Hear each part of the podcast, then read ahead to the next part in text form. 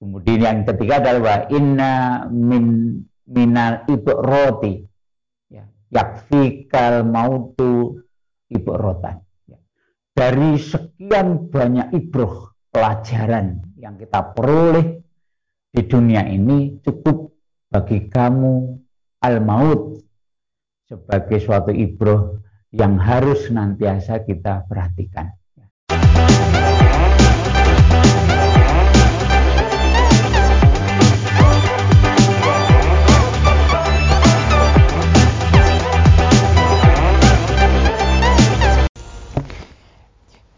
Bismillahirrahmanirrahim Assalamualaikum warahmatullahi wabarakatuh Saudaraku pemirsa MTA TV di mana pun Anda berada Puji syukur Alhamdulillah senantiasa mari kita panjatkan kehadirat Allah Subhanahu wa Ta'ala atas limpahan nikmat yang diberikan kepada kita. Akhirnya di kesempatan pagi hari ini kita bisa berjumpa kembali dalam program Fajar Hidayah. Dan pemirsa mari kita manfaatkan waktu pagi hari ini sebelum kita melanjutkan aktivitas kita. Mari kita manfaatkan untuk hal-hal yang baik.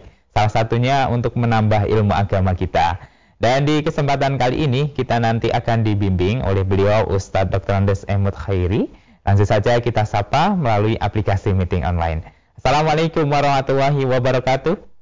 Waalaikumsalam warahmatullahi wabarakatuh Mas Fahid. Kabar baik, sehat hari ini Ustadz? Alhamdulillah. Mudah-mudahan Mas Fahid juga seperti ini. Amin, amin. Semoga kita semua dalam keadaan baik dan sehat ya Ustadz ya. Amin. Dan amin. juga untuk para pemirsa semoga hari ini bisa memaksimalkan energinya untuk aktivitas-aktivitas yang baik ini ya Ustaz ya. Baik, untuk kesempatan kali ini yang akan disampaikan kepada pemirsa tentang apa ini Ustaz? Uh, setelah Ramadan kita coba tarik keluar lagi artinya ya. kita coba untuk membahas sesuatu yang agak umum yaitu target hidup seorang mukmin. Target. Jadi kita nanti bisa mengetahui seperti apa harusnya seorang mukmin itu mentargetkan hidup. Baik, target hidup seorang mukmin ya Ustaz hari ini. Iya, iya. Semoga iya. nanti kita bisa mendapatkan ilmu dan tentu yang terpenting adalah mengaplikasikannya ya Ustaz ya. Baik, di kesempatan kali ini nanti kita juga berikan waktunya untuk para pemirsa yang akan bertanya. Bisa menghubungi kami secara langsung di 0271 atau di line SMS dan WA di 08112553000. Senantiasa juga kami selalu mengingatkan masih di masa pandemi ini, mari kita laksanakan protokol kesehatan dengan ketat. Baik Ustadz, untuk penjelasan lebih lanjutnya terkait dengan target hidup seorang mukmin, kita persilahkan Ustadz. Oh iya, terima kasih. Bismillahirrahmanirrahim. Assalamualaikum warahmatullahi wabarakatuh. Waalaikumsalam warahmatullahi wabarakatuh. Innalhamdalillah nahmatuhu wa nasta'inu wa nastaghfiruh wa na'udzu billahi min syururi anfusina wa min sayyiati a'malina mahyatillahu fala mudhillalah wa may yudlil fala hadiyalah asyhadu an la ilaha illallah wa asyhadu anna muhammadan abduhu wa rasuluh. Amma ba'd. Qala Allah Ta'ala fil Qur'an Karim A'udzu billahi minasyaitonir rajim. Ya ayyuhalladzina amanu taqullaha wal tangdur nafsum ma qaddamat liqat wa taqullah innallaha khabirum bima ta'malun Qala Nabi sallallahu alaihi wasallam ittaqillaha haitsu ma kunta wa atbi'is sayyi'ata hasanata tamfuha wa khaliqin nasu bi khuluqin hasan Saudara sekalian, pemirsa program Pajar Hidayah yang insya Allah dimuliakan Allah.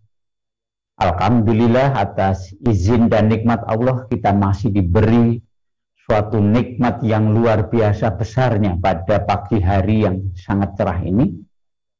Nikmat dalam bentuk nikmat kesempatan, ya.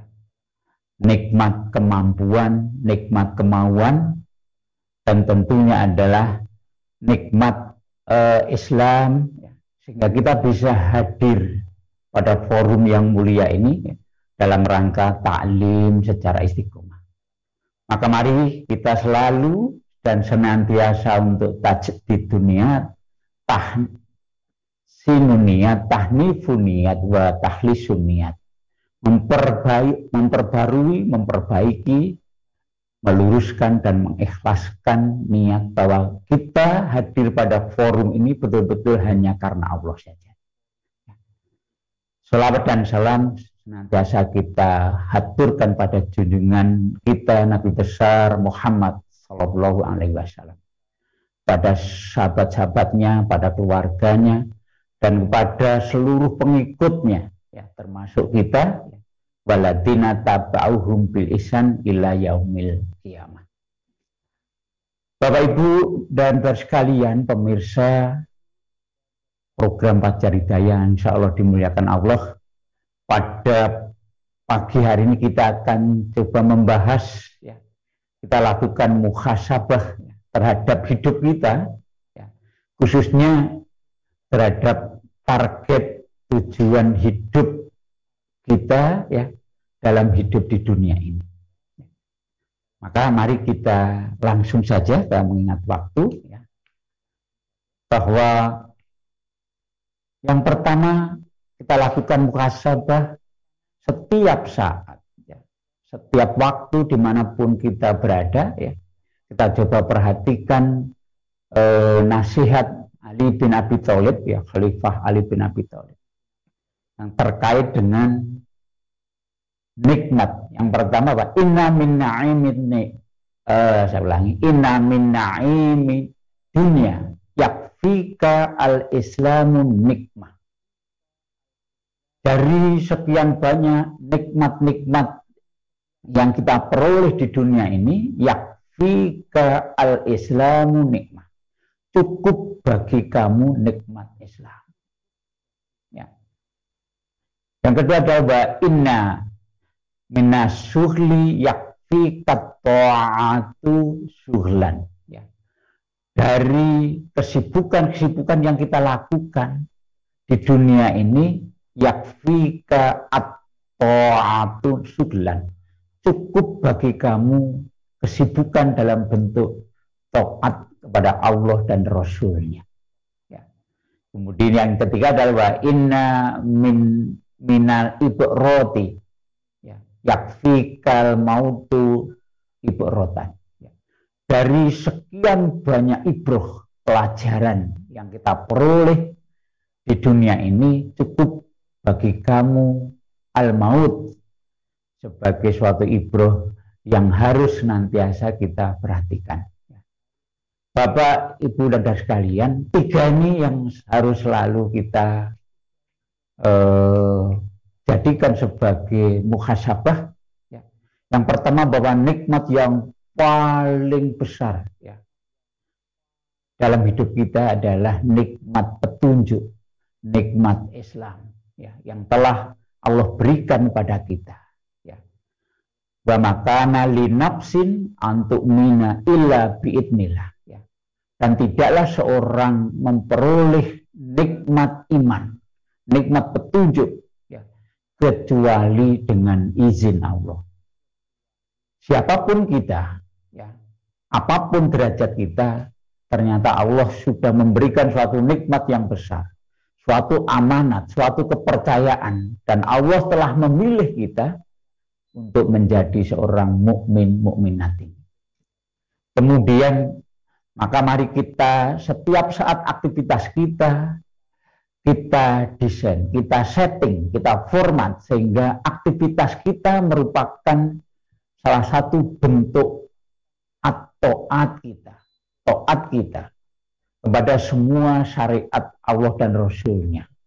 Dan nanti dinaikkan, munculkan sikap al-khosyah, ya. sikap atau rasa takut kita terhadap perbuatan dosa. Dan atoat Wahosyah itu kita lakukan secara hadir, secara ekstra hati-hati. Ya. Insya Allah dengan begitu kita akan e, mempersiapkan kematian kita secara betul. Bapak Ibu dan sekalian, sebagaimana setiap saat kita pelajari, ya, kita lakukan taklim, sehingga taklim itu betul-betul membentuk sikap perilaku kita, sehingga setiap aktivitas hidup kita ya, senantiasa kita dasari pada beberapa hal. Yang pertama senantiasa ala ilmin, senantiasa berdasarkan ilmu yang benar, kemudian setelah ilmu yang benar dalam melakukannya itu senantiasa kita pasang niat kita kholison wabatuhiyalah ikhlas dan hanya mengharap ridhonya Allah. Kita lakukan secara ikhlas, secara profesional baik mulai dari mujahadah kita kesungguhan kita keistiqomahan kita ya kekontinuan kita sehingga ada kesinambungan dalam aktivitas kita kemudian kita lakukan secara mastato, secara optimal. Dan setiap saat setelah kita lakukan, kita lakukan suatu evaluasi atau muhasabah. Ya. Inilah tahapan-tahapan atau unsur-unsur yang harus selalu ada dalam setiap aktivitas kita, apalagi nanti terkait dengan ibadah. Kita tahu bahwa al-aslu fil ibadati al-itiba al aslu fil ibadati butlan hatta yaquda dalil amr. Artinya kita melakukan suatu aktivitas ibadah betul-betul didasari karena ilmu yang benar atau berdasarkan ilmu yang benar. Sering kita dengar kata kita harusnya ya mengamalkan dalil bukan mendalilkan amal. Bapak Ibu dan sekalian, ya, maka pada kesempatan ini ya kita akan coba untuk membahas target hidup seorang mukmin. Secara umum, target hidup kita adalah menjadi hamba yang paripurna, menjadi ahsanul ibad, hamba yang paling baik. Ya, hamba yang paling baik itu adalah hamba yang senantiasa merealisasikan apa tujuan misi Allah menciptakan seorang hamba yaitu antak budallaha wala tusriku bihi sayan yaitu kita senantiasa beribadah kepada Allah dan menjauhi atau menghindari perbuatan syirik atau menyekutukan Allah dengan sesuatu apa pun. Maka untuk meraih ya, target tersebut. Senantiasa yang kita harapkan dalam setiap aktivitas hidup kita adalah al-hasanah. Ya. Sebagaimana yang difirmankan Allah pada Quran Al-Baqarah ayat 201. Ya. Di situ dikatakan bahwa ada seorang yang di situ dalam eh, apa istilahnya asbabul nuzulnya itu ya ada seorang yang datang di padang Arafah saat itu. Kemudian hanya berdoa. Ya. Robbana atina fit dunia hanya begitu. Ya Allah berilah kami kebaikan di dunia saja. Tapi setelah itu orang-orang muslim orang-orang mukmin hadir di sana. Kemudian mereka berdoa Robbana atina fit dunia hasanah wa fil akhirati hasanah wa qina benar kemudian turunlah ayat ini ya kemudian ditutup ulaika lahum ya. dan bagi mereka itu Allah akan memberi balasan terhadap apa yang mereka lakukan ya. sehingga target hidup kita bagaimana kita senantiasa mengharapkan al hasanah ya. al hasanah baik itu al hasanah di dunia maupun di akhirat maka kita skala prioritas kan kita berusaha untuk memperoleh al-hasanah di akhirat. Ya. Apa itu? Bentuknya adalah nanti di situ adalah kita adalah masuk surga dan terhindar dari neraka. Ya. Masuk surga dan terhindar dari neraka. Yaitu kita disuruh udhulul jannah wal fauzu minanar. Ya.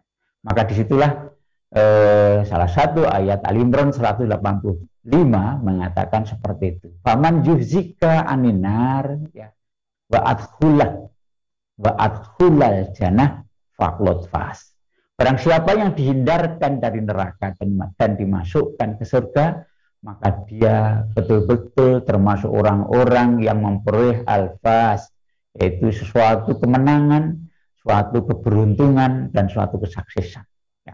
Maka ya, salah satu nanti bentuknya ya, setiap saat, setiap waktu ya, yang ditargetkan dalam hidupnya adalah bagaimana bisa menjadi seorang mukmin. Ya, dia salah satu eh, dialog yang pernah juga saya sampaikan ketika Rasulullah ketemu para sahabat.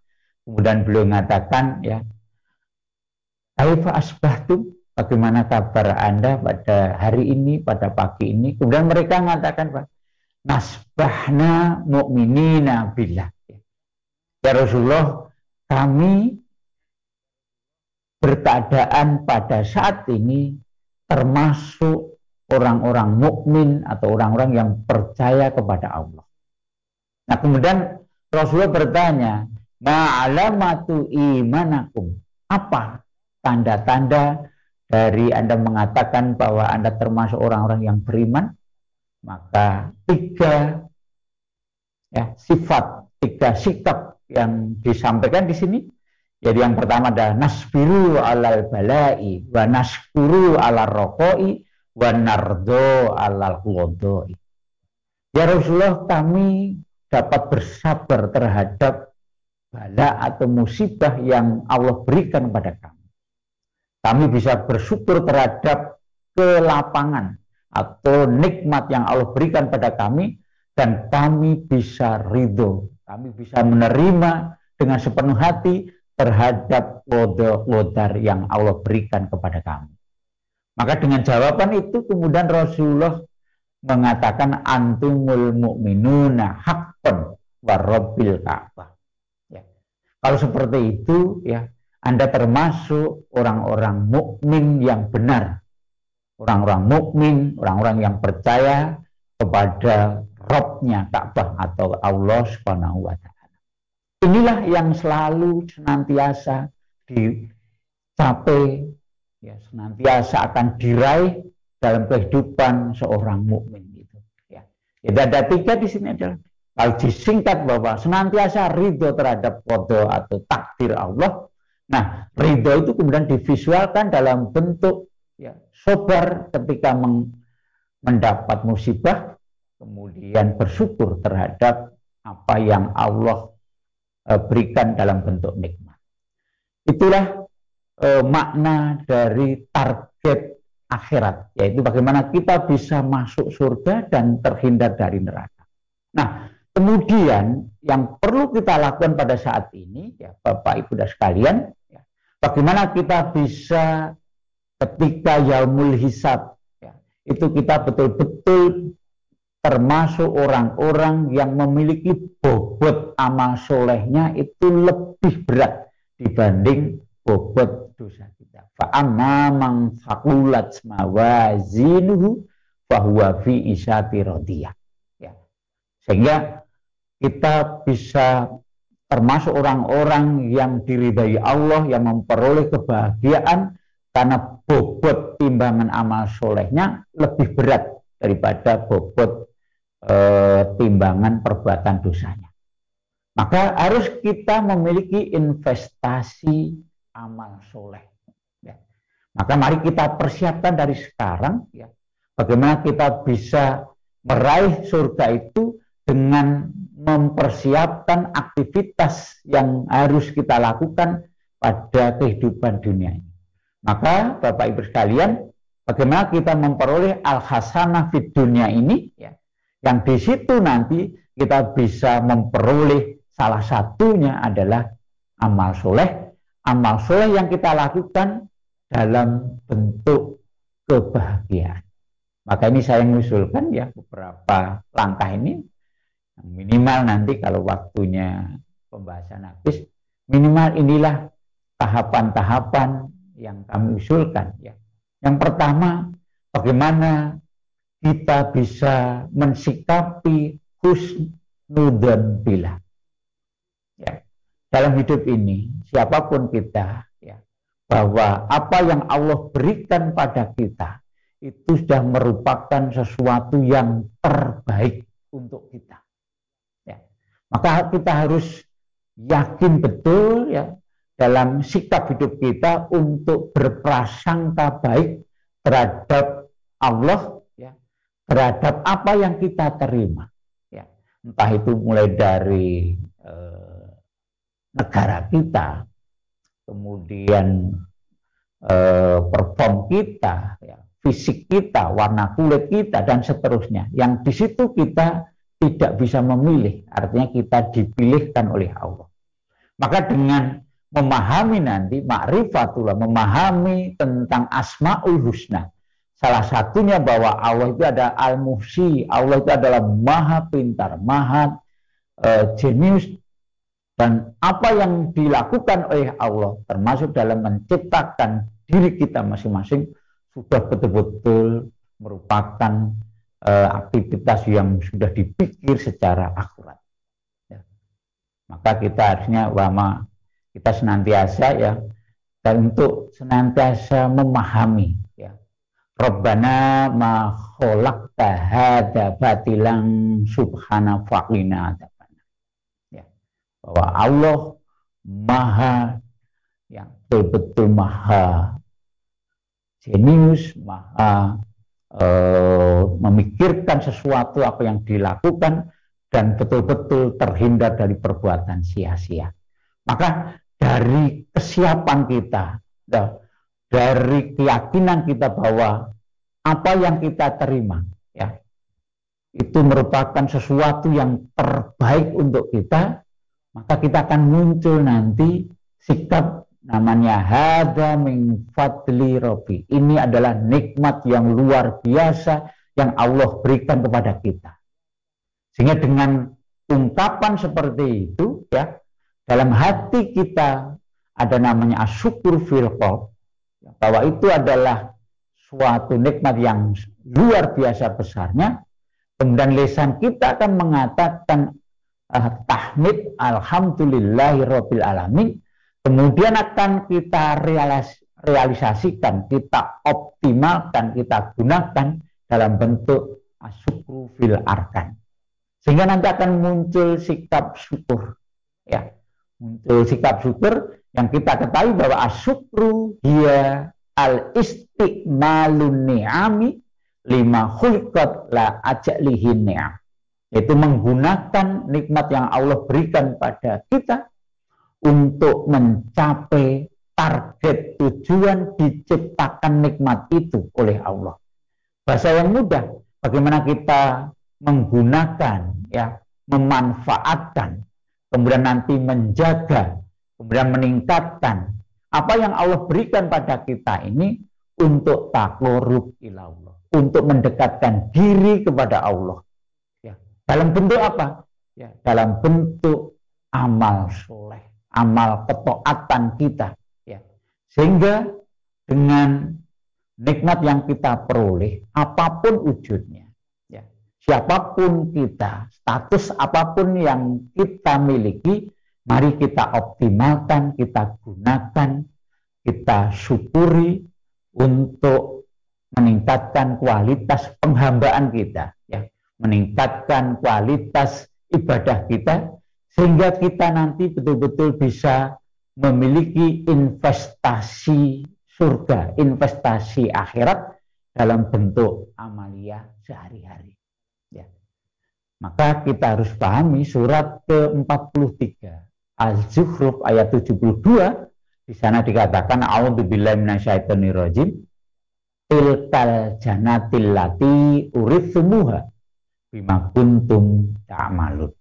Ini surga diwariskan kepada kamu sekalian karena prestasi amal soleh.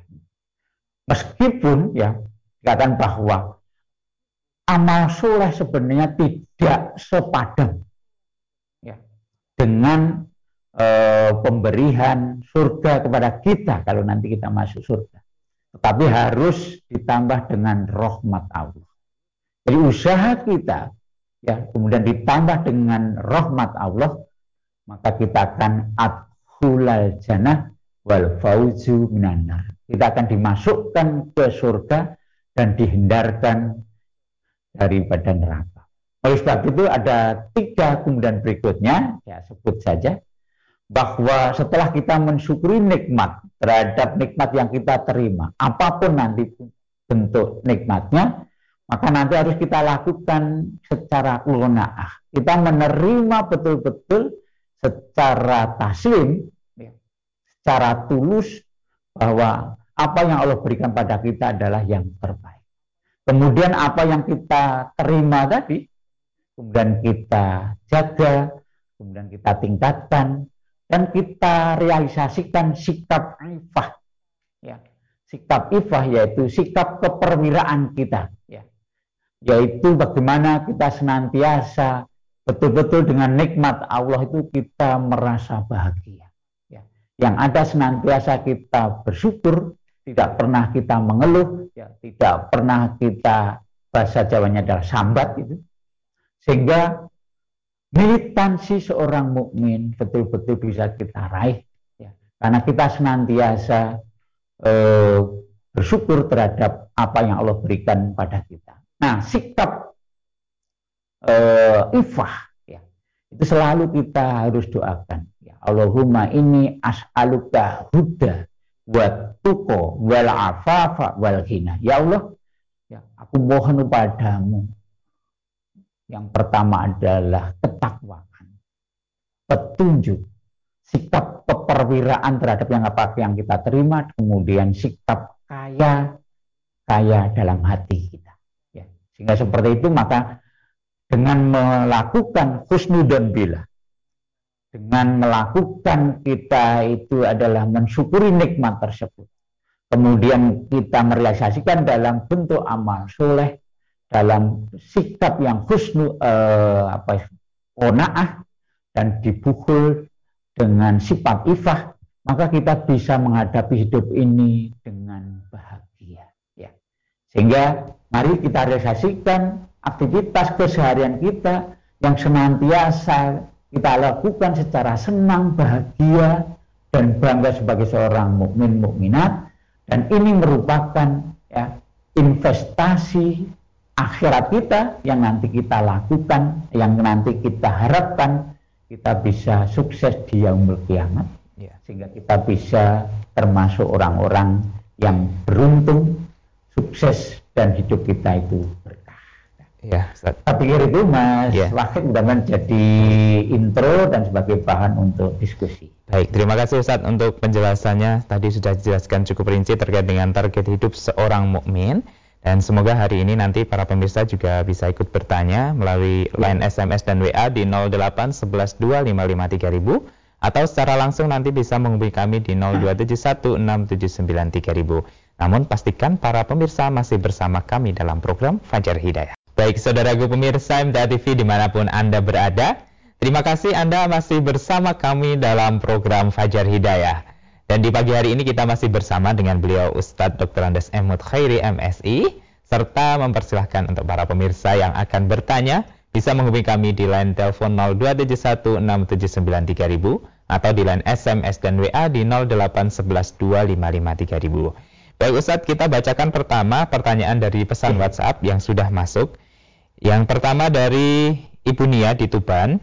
Pertanyaannya, suami dulu sholat, sekarang tidak pernah sholat. Sudah saya tegur, tapi dia beralasan dulu sholat, tapi tidak tahu bacaannya. Kalau seperti itu saya ajari bilangnya seperti itu Ustadz. Katanya belum saatnya nanti, kalau sudah saatnya, beliau akan sholat sendiri. Katanya seperti itu. Sekarang malah kecanduan judi togel. Apa yang harus saya lakukan ini Ustaz? Mohon pencerahannya. Ya Bu Nia, ya, mudah-mudahan hari ini sehat ya. Eh, salah satu yang perlu jenengan lakukan adalah usaha, ya berusaha semaksimal mungkin. Idza martukum bisai'in fa'tu minhu mastata'tum fattaqullaha mastata'tum basih. Artinya ya apabila diperintah satu syariat ya kita disuruh untuk melaksanakan secara maksimal. Semaksimal kemampuan kita ya. Dan Allah nanti maha tahu. Nah apa yang anda apa yang harus jenengan lakukan yaitu usaha namanya eh, ikhtiar insani dan ikhtiar rohani atau ilahi itu usaha langsung yang jenengan bisa lakukan. Itu bagaimana bisa eh, jenengan eh, bisa apa istilah menasihati dengan cara yang betul-betul suami itu tidak merasa digurui dan seterusnya ya bagaimana jangan mencari momen sehingga apa yang jenengan nanti nasihatkan apa yang jenengan nanti minta itu dikabulkan oleh suami bagaimana jenengan bisa e, mencari timing jalan seperti itu dan setiap yang jenengan lakukan nanti akan dinilai oleh Allah sekecil apa pun Wa ma taf'alu min khairin fa innallaha bihi alim. Wa ma taf'alu min khairin ya'lamullah. Al-Baqarah 197, Al-Baqarah 215. Di situ dan apa pun yang kamu lakukan dalam bentuk kebaikan diniatkan karena Allah dalam bentuk apa pun termasuk nah, dengan berusaha biar suami itu eh, senang kejenengan kemudian ketika jenengan meminta sesuatu termasuk menasihati bisa diterima. Itu ada nilainya di hadapan Allah. Ya. Kemudian jangan lupa ya usaha dunia diikuti dengan usaha langit. Ya. Yaitu bagaimana jenengan berdoa kepada Allah. Agar Allah membukakan pintu hati ya suami jenengan. Sehingga dengan kalau dengan Allah sudah membuka pintu hati, maka mudahlah nanti ya bagi Allah untuk membuka. Kita tahu, kita doa, ya muqallibal qulub sabit qalbi ala dini. Ya Allah yang membolak-balikkan hati. Ya. Mantapkanlah hatiku ini dalam agamamu.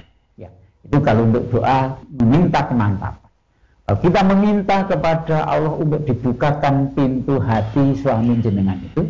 Karena di surat ke-10 ayat 100 tadi sudah saya sebut bahwa makana linapsin antukmina illa biidnillah. Ya. Dan tidaklah seseorang mendapat petunjuk, mendapat atau memperoleh e, petunjuk dari Allah kecuali dengan izin Allah. Ya.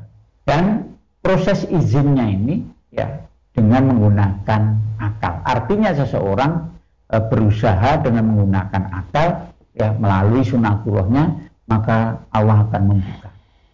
Artinya kalau tadi kemudian suami, suami mengatakan ya nanti kalau waktunya saya sholat ya pasti sholat. Nah kita yang berusaha untuk memulai melakukan memasuki sebab sehingga tinggal Allah nanti ya, akan mengabulkan atau memberi petunjuk. Tapi ada usaha dari kita untuk memasuki sebab itu. Maka oleh sebab itu ya dengan berusaha maksimal tadi. Ya. Ingat disampaikan pada suami dengan bahasa yang enak ya sebenarnya kita itu berpacu dengan mati. Sesuatu yang paling dekat dengan manusia adalah kematian. Maka ibaratnya gitu ya ya ayuhal insanu innaka katihun ila rabbika hadham famulaki. Ya surat eh, Tahubun eh, surat ke-84 gitu ya surat ke-8 Al-Insyikok ayat 6 itu pada akhirnya kita itu adalah proses menuju kematian. Semuanya ya sadar atau tidak sadar apa pun yang kita lakukan setiap saat dari satu tempat ke tempat lain itu pada prinsipnya adalah kita berusaha dengan serius untuk menuju kepada Allah, untuk menuju kubur. Artinya kita proses mati. Ya. Nah barangkali eh, pelan-pelan di sini dilakukan eh, eh, kepada suami beberapa ayat-ayat yang terkait dengan kematian, ya, yang terkait dengan Qul innal mautal ladzi tafiruna minhu fa innahu mulaqikum summa turadduna ila alimil ghaibi wasyahadah fayunabbiukum bima kuntum ta'malun. Ya. Surat ke-62 ayat 8 di situ ya. Ya katakan Muhammad kepada umatmu bahwa kematian yang kamu setiap saat lari daripadanya, ketahuilah kematian itu akan menemui anyama takunu yutrik kumul mautu walau kana bihim eh, walau kana fi buruji musayadah ya. bahwa yang kita lari setiap saat dari kematian itu ya kematian nanti akan menemuinya meskipun kita berada di dalam gedung yang kuat yang dikawal oleh tokoh-tokoh atau pakar-pakar kesehatan tapi kalau idza jaa ajaluha la yastakhiruna saatan wa la kalau ajal sudah datang tidak bisa digeser baik maju atau mundur. Nah ini yang perlu kita persiapkan Bapak Ibu sekalian, maka mari dalam muhasabah untuk senantiasa mengingat dikrol maut ya, mengingat maut ini mari satu nasihat dari uh, Umar bin Khattab yang saat itu beliau menasihati kita semuanya hasibu anfusakum qabla antu hasabu wazinu anfusakum qabla antu zanu ya hisap-hisaplah hitung-hitunglah diri kalian ya amal-amal kalian sebelum anda dihisap. Bahasa mudah sebelum mati. Ya. kemudian timbang-timbanglah amal kalian sebelum amal kalian ditimbang watazayanu li arodin akbar. Yaumatu roduna wa mayahfa minkum khofiyah berhiaslah kamu sekalian untuk menghadapi suatu hari yang besar, hari yang di situ ada pertemuan besar, hari di mana di situ tidak ada sesuatu yang tersembunyi di antara kita dari Allah, yaitu kematian. Oleh sebab itu dengan mengetahui seperti ini, maka dengan melalui pertanyaan dunia ini, mari kita persiapkan betul ya kematian kita sehingga betul-betul kita memiliki bekal untuk menghadapi mati, memiliki betul-betul memiliki e, bekal amal soleh sebagai investasi akhirat kita sehingga nanti kita termasuk orang-orang yang. Jangan menunda terkait dengan amal soleh ini ya. Karena ayat-ayat mengatakan badiru bi amali soleh, bakiru bi amali soleh infiru bifafaw wasiqolan ya kemudian angfiku fisiri wa alaniyah dan terus selalu memaksa sehingga kita mau tidak mau harus melakukan itu ya dalam mensikapi mempersiapkan kematian ini sehingga kita termasuk orang-orang yang husnul khotimah dan termasuk orang-orang yang beruntung ya. ya. Saya pikir itu uh, Mas Wahid dan ya. Ibu Nia khususnya tetap sabar bu, tetap e, melakukan usaha terus, nah, kemudian di apa diikuti dengan doa mudah-mudahan Allah memudahkan ya, ya. membukakan pintu Amin. hati suami jenengan sehingga bisa kembali pada Islam dan mau sholat Amin. sehingga termasuk menjadi keluarga yang muslim, muslimah dan sakinah. Ya, baik. Terima kasih Ustaz untuk penjelasannya dan semoga nanti bisa dipahami oleh Ibu Nia dari Tuban. Dan sebenarnya masih banyak pertanyaan Ustadz hari ini.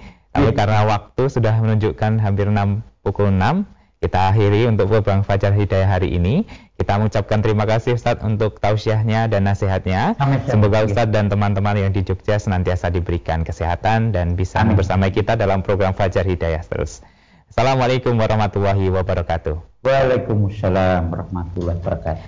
Baik, saudaraku pemirsa MTA TV di mana pun Anda berada, demikian tadi telah kita ikuti dan simak bersama program Fajar Hidayah untuk edisi kali ini. Kami mengucapkan terima kasih untuk partisipasinya, serta mohon maaf apabila masih banyak pertanyaan yang belum bisa kami bacakan untuk saat kesempatan kali ini. Serta masih kami selalu ingatkan untuk selalu menerapkan protokol kesehatan sebagai bentuk ikhtiar kita di masa pandemi COVID-19. Akhirnya saya Wahid Arifuddin pamit undur diri. Alhamdulillahirabbil alamin. Subhanakallahumma wa bihamdika ilaha illa anta astaghfiruka wa atubu ilaik. Wassalamualaikum warahmatullahi wabarakatuh.